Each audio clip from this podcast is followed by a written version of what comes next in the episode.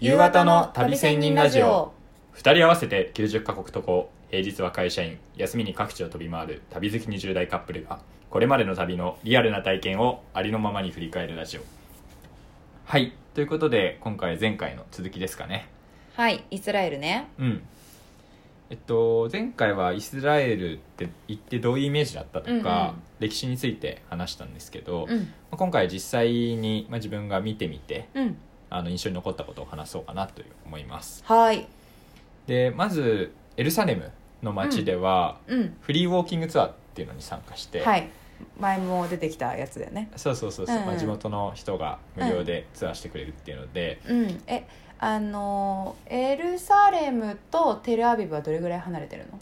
だいたい1時間ぐらいかな、うーんであのバスとかもあって、うんうんすごい w i f i もついてて、うんうんコンセントもついてるすごい綺麗なバスであそうなんだ、うん移動できるねそうそうそうそうそテルアビブは大都会って感じだったって言ったけどさううんエルサレムはやっぱりその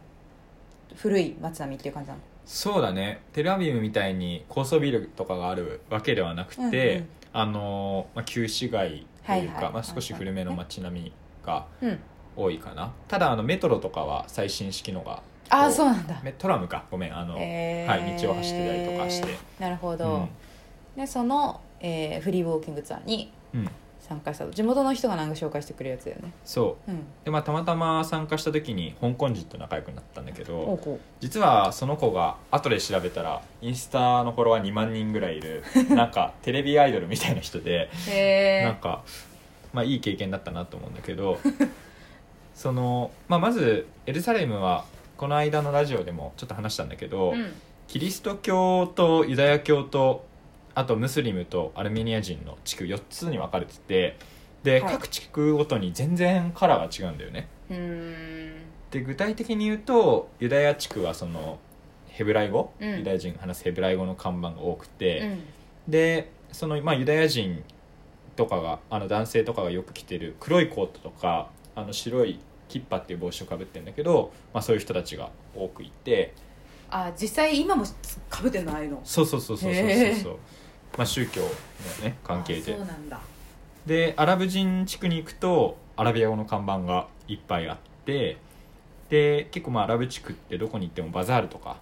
モスクとかあるんだけど、うんまあ、うんそういうのもあの見かけたりとかしうて。ーんまあ本当にカラーがあ全然違うんだなっていうのを感じたうんうんうんなるほどエルサレムの中でも違うってことだもんねそうそうそうそう、うんはいでまずあのその三大宗教の聖地っていうので、はいまあ、そのさそれにまつわるものもいっぱいあるんだけうど、んまず最初は、まあ、あのしユダヤ教徒にとっての、まうんあ、聖地とも言われる神殿の丘と嘆きの壁っていうのがあって、はい歴史の教科書に出てくるやつですそうね嘆きの壁とか結構有名なんじゃないかな、そうだねうん、でまあこれってそもそも何かっていうと、まあ、紀元前はあの丘にユダヤの神殿が建ってたんだよねはいただまあ前も言ったけどローマ帝国時代に、うんあのエルサレムからユダヤ人が追放されて、うんで神殿っていうのは壊されちゃった、壊されちゃったんだうん、で、まあ、ただ壁だけ残ったんだよねほでユダヤ人はその後年に1回だけあのエルサレムに来訪することを許されていてうへえそうでなんかエルサレム期間を夢見てあのこの壁で祈ったっていうふうに言われてるとなるほどエルでサレムに戻れるようにねそうそうそう、でまあこの壁って当時の神殿の西側の壁うんらしくて、うんうんだからユダヤ人はな嘆きの壁じゃなくて西の壁と呼んでるらしいとああ確かに自分たちで嘆きの壁とは言わないよね、そうそううん、であの、まあ、小さなこのキッパっていう帽子のようなものをかぶっ頭に乗せてて、うんうんで壁に近づいて祈お祈りをするとへえそうで行った時も実際あの壁の方に近づくとあの近くまで入れるんだけど観光客もうん声がすごい聞こえてきて、あのあみんなお祈りしてるんだなっていう声出しながら祈るんだそうそうそうそうっていう感じまああの話したりとかしてる人もいたけど、あうーんまあ、そんな感じだったと。っなるほど、ていうのが、まあ、まずあってうん、で、あまあその他にはキリスト教徒にとっての聖地うんがあって、まあ、そのイエス・キリストはあのまあ、十字架にかけられて処刑されたってていいう話があるんだけど、あのまあ、そこに立ってる教会があってうん聖墳墓教会っていう、うんで、まあ、そこはキリスト教の聖地っていうふうに言われてますと、うんうんであのまあゴルゴダの丘っていう、うんまあ、そのそれこそ丘ねキリスト教の話出てくるんだけうど、んそれももともとその教会の場所にあったっていうふうに言われてて、はいで実際その教会の中にはイエスが十字架にかけられて処刑された場所とか、うん遺体が埋葬された場所とかがあある、うんまあ、つまりおはお墓だよねうんだからそこも聖地としてキリスト教の人がすごい訪れる、うん、うんなるほどでまあなんかそれに関連してなんだけどビアドロローサ、まあ、悲しみの道っていうのがエルサレムにあって、うんまあ、それは何かっていうと、うんイエス・キリストが処刑を宣告されて、うまんあ、その後貼り付けされて十字架に、うんでゴルゴダの丘ってとこに向かって歩いた道っうんていうのが、まあ、あの旧市街にあるっていうふうに言われてて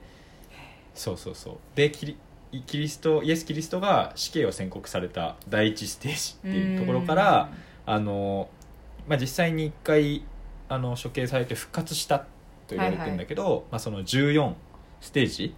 まであのそれぞれ書いたんだよね1234って街の中にそまあ、そうそううんそう道道にってことそうそうそうへだからまああのそこを一つ一つ見見ながらうんあこういうふうにイエス・キリストはあのえ処刑されてそうそうそうそう復活までそうそうそう見るとへえでなんか今はその毎週金曜日、うんにあの実際にフランシスコ会っていう人たちうんによってあのまあもともとそのイエス・キリストが貼り付けられた十字架と同じ大きさと言われているものを担いで行進したりとかお祈りをしたりっていう毎週そうそうそうそうそう毎週それやってんのやってるやってるやってるへえでまあ俺も金曜日に滞在してた時があったから、うんうんなんかこう歩いてたら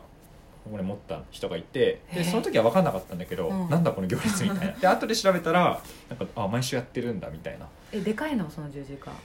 うーん結構大きかった気がするなまあでもうんでも一人で一人で担いで担たいでるぐらいと思うようんへえそうそうそう、なんか絵とかだとめっちゃでかそうだけどねうん、っていうまあキリスト教のそううんいう聖地もあるし、うんまあ、あとはそのイスラムうん京都にとっての、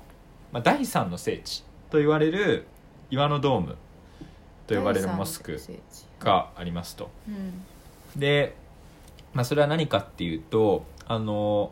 まあ、イスラム教の預言者のムハンマドっていう人がいるんだけど、うんまあ、その人が天に召された場所うんっていうふうに言われていて、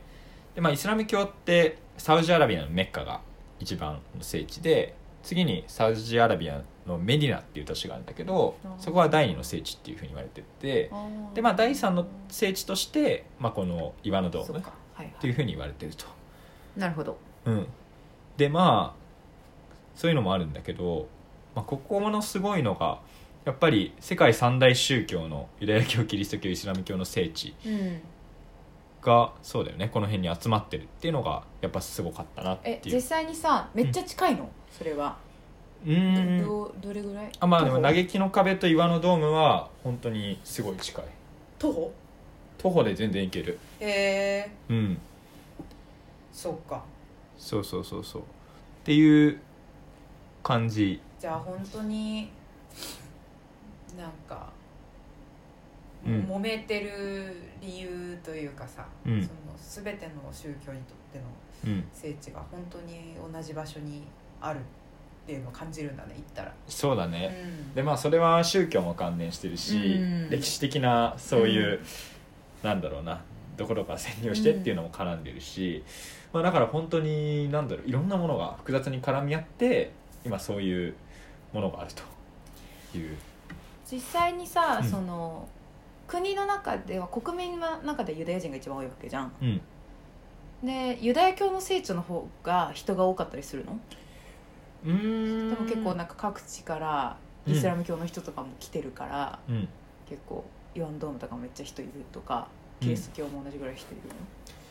るの、うんまあどうだろうなんかその時はやっぱ観光客も「嘆きの壁」とか、岩のドームの中には入れないんだけど、まあ、周りまでは入れてあの、まあ、イスラム教徒は中まで入れるんだけど、うんまあ、それ以外の人は神聖なモスクで入れないから、うんまあなんかこう観客光客とかもいっぱいいるのもあって、その具体的に現地に住んでる人がどんぐらいいたかっていうのはあんまり分かんなかったけど、うんただまあその観光客も含めると、うんやっぱ嘆きの壁もいっぱい人はいて、まあ、嘆きの壁はなんだろうこの白いうんあの帽子をかぶった人うんはいはい白い白だったかな、まあうんとかもいたから結構分かりやすかったけど、うんうんただまあ岩のドームは岩のドームで人もいっぱいいたしうんキリスト教のところにもお祈りしてる人もいたから、うんまあ本当になんだろうな、まあ、世界中からいろんな人が来てるっていう感じかな。なんか観光とかなんか申し訳ない気持ちになるねなんかね申し訳ないというかなんかちそょうっと不謹慎じゃないけど さうん、なんかねまあそのなんだろうな、まあ、お祈りしてる人を邪魔とかするのはちょっと良くないと思うけど、うんまあ、そこで宗教に対して理解を深めるっていうのは、まあそうか、まあ、大事かなっていう、確かにうん、そうですとねこですかね。はいはい、という感じが、まあ、エルサレムの街並みとうんいうとこですね。